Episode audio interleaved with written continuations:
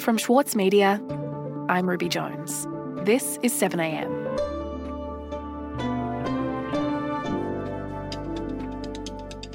Last month, police arrested two people accused of possessing extremist material.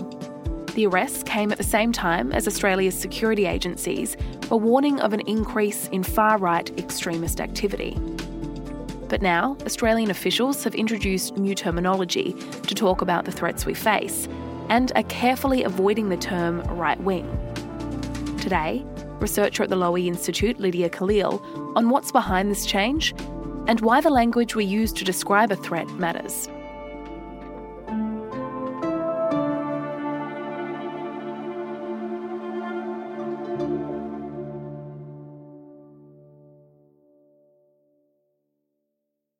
Lydia, last month there were two arrests that took place in South Australia.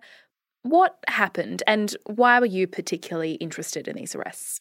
Well, I track um, terrorism and extremism as part of my research work. And so we got news that there were these arrests that were happening in, in South Australia. Police have swooped on two men in the northern suburbs, charging them with possessing extremist. And they flagged that they had to do with some sort of terrorism related arrests. What I can say is obviously we were concerned, uh, we were briefed. It's a matter before the courts uh, at the moment. What was curious to me is that they weren't very specific about any of the detail, which, okay, on the details and who it was exactly, sometimes agencies are a bit reticent, so that's no surprise. But what was surprising is that they didn't even make any reference to the type of group that these people were involved in, what type of terrorism or extremism uh, we were dealing with here, um, what potentially would motivate these individuals that they had been, you know, clearly tracking for a long time. There's been an ongoing investigation, which, as you're aware, resulted in two men being arrested in relation to uh, violent extremism. But I can assure the community that the assessment of these two was that they did not pose a threat to the community at this point in time. And also, um, you know, ASIO had flagged over the years that its right wing uh, extremism caseload has shot up. So for me, I was curious well, did it have to do with that? Or did it have to do with, you know, jihadist terrorism that we've been kind of grappling for a number of decades now, or any other type of, of group? As a researcher and analyst would do, you know, you kind of follow the news, you try to find out more information from the, the press briefings, reach out to any contacts that you have. But it wasn't really until the actual uh, members of the, the movement who were related to these arrests announced on Telegram. Apparently, at five o'clock this morning, the South Australian Police Force. That they had happened, and we were able to piece together okay, it's related to this group. And the Australian Federal Police uh, raided the homes of about 15 of our uh, Adelaide members. And the group was the National Socialist Network, um, which is a neo Nazi group that's emerged out of Australia. A harassment campaign against us and our members. They're not going to shake our morale. This only strengthens us. so essentially, we found out from the group itself rather than government what those arrests were related to. Right. So, members of the National Socialist Network, which is a far right organisation, were arrested. But what did police say about why they made those arrests? So, not much. They said, you know, they had been tracking these individuals, they arrested, they had possession of material, and they said that they uh, arrested them for ideologically motivated violence. So, to me, that could mean anything. And it was kind of a new term that ASIO's been using, so that also piqued my curiosity as well. And can you tell me more about that term, ideologically motivated violence? What does it mean in this context? Yeah, so this is this is a new change. Welcome to ASIO and welcome to the Ben Chifley building. So in March of this year, the Director General of ASIO, uh, Mike Burgess, he delivers the annual threat assessment. Now, visitors to this building are often surprised how normal our people look. The Hollywood version of spies and spy catchers is a long way from reality. He's done this for a couple of years now, and when he delivered the threat assessment, he also made an announcement. At ASIO, we're conscious the names and labels we use are important. Words matter. They can be very powerful in how you frame an issue and how they cause people to think about issues. And that announcement centered around the terminology. And he said that ASIO will be changing the language that they use to describe violent threats, eh, violent extremist threats that they're dealing with.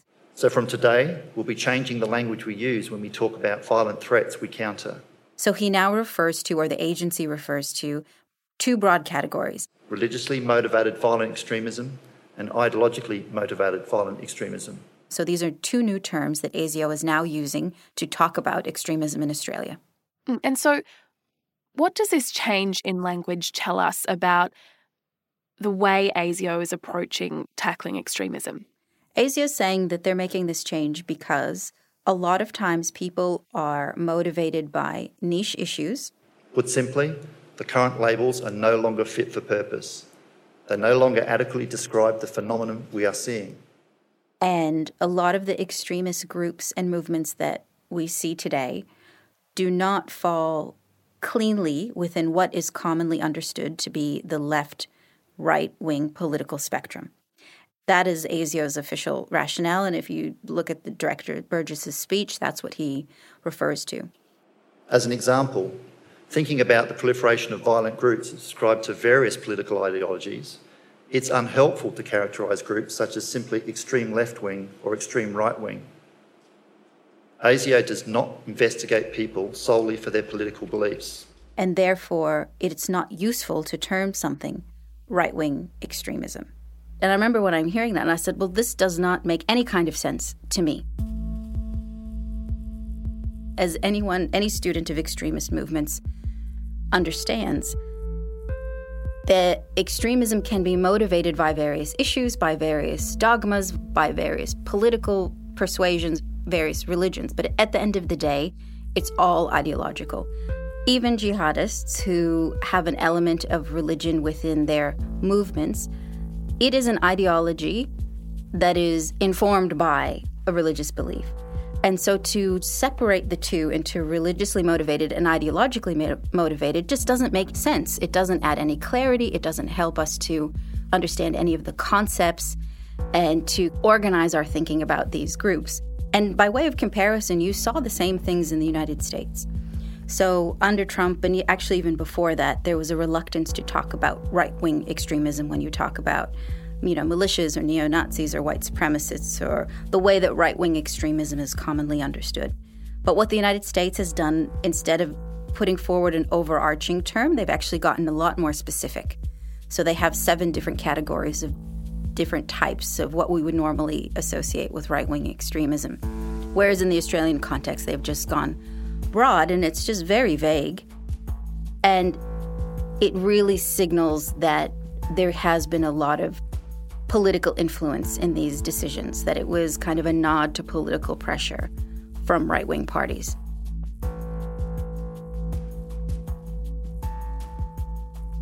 We'll be back in a moment.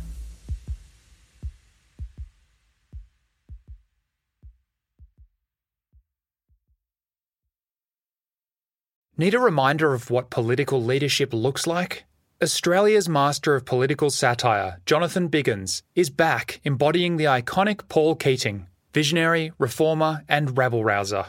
Due to overwhelming demand, one man comedy The Gospel According to Paul is returning to the Opera House, on from the 4th to 23rd of June for its final term ever.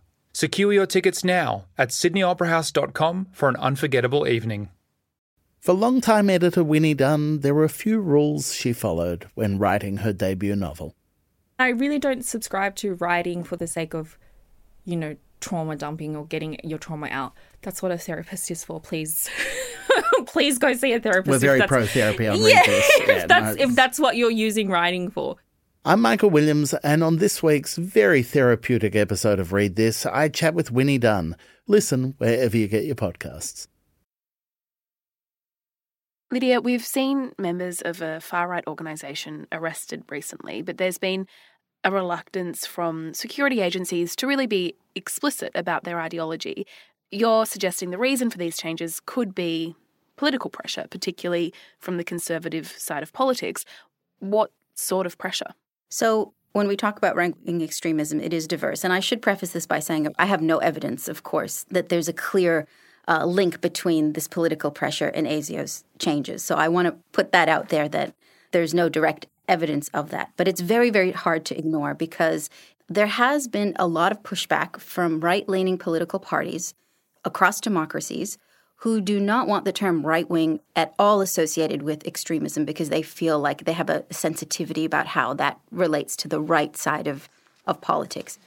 Senator Fierravanti-Wells. Thank you. Um, Director General, I'm not sure if you saw some of the comments that I've made recently directly on this point. Yes, I see you nodding. Thank you. You know, you've had senators in Australia here who've talked about that. Uh, right is associated with conservatism in this country, and there are many people of conservative uh, background who take exception to being um, charred uh, with the brush. And I think that you do understand that your comments, particularly when you refer to them solely as right wing, has the potential to offend a lot of Australians. Because they say that unfairly tarnishes a whole group of people who have a political persuasion as extremists. And I think that Minister Dutton's comments, if I can put it up, mopping up after this, was very clear.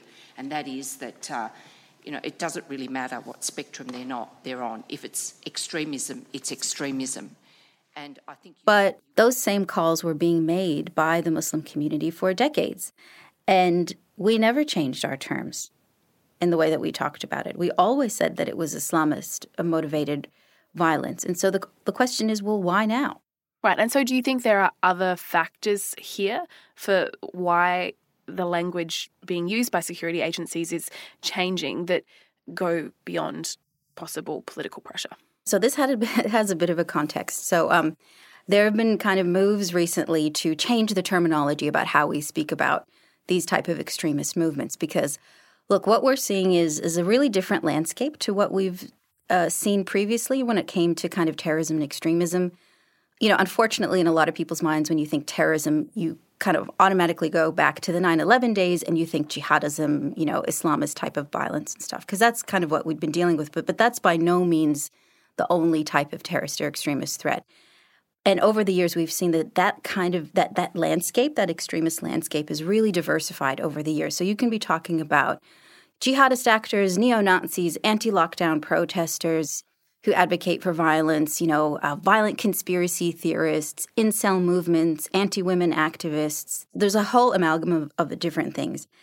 And law enforcement and government and, and, and the researchers as well, you know, anyone who's been paying attention to these movements, there has been a struggle to identify and define and to parse out where they fit.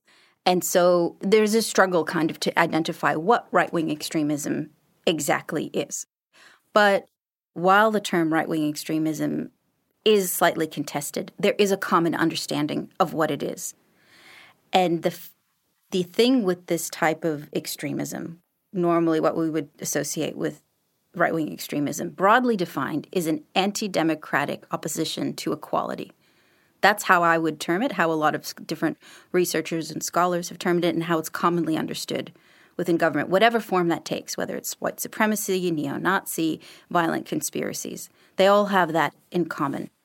And all of this is kind of a look, it might seem kind of a bureaucratic point or an overly academic point. I mean, who cares really uh, about all this stuff? But I think it's important in terms of having clarity of, of understanding and thought and what we're what we're dealing with. Mm, so, what are the real world consequences of not labeling a threat specifically?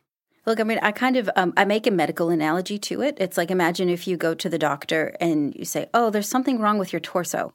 Okay, well that could be mean that I have a heart condition or my, something's wrong with my intestines or my lungs or what exactly are we talking about here? And so to divide the body and its ailments in terms of general blocks like that, we would never accept that in terms of how we would look at identifying medical problems or categorizing those.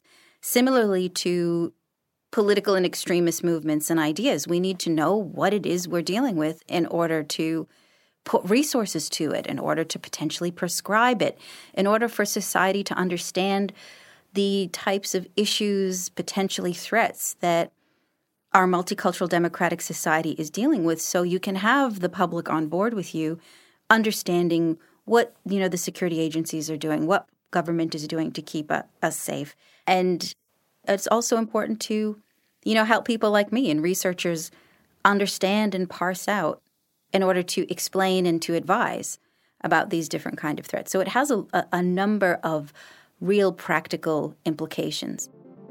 And the act of naming is really important as well. When you name something, you identify it. You identify where its place is in our society, in the spectrum it denotes priorities, it denotes what's acceptable and what's not acceptable. So, this power of naming is really, really critical, and I think in ways, in a lot of ways that uh, maybe we don't consciously absorb, but we all know to be true.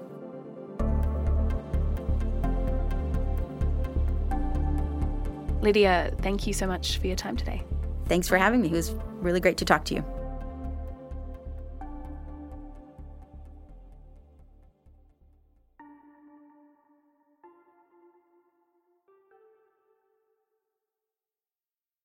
As a 7am listener, you value the story behind the headlines. That's why you should read Post, a free daily newsletter bringing you the top five news stories of the day, summarising each of their key points. Sign up at thesaturdaypaper.com.au slash newsletters.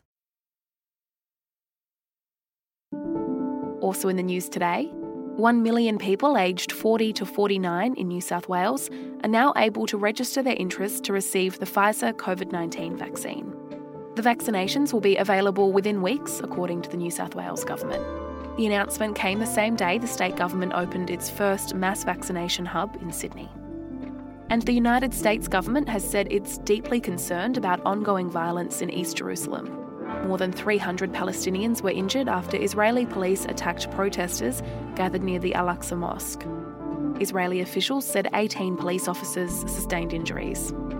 The protests were in response to attempts to evict several Palestinian families from their homes in East Jerusalem. Following international criticism, the Israeli government has announced it will delay the planned evictions. I'm Ruby Jones. This is 7am. See you tomorrow.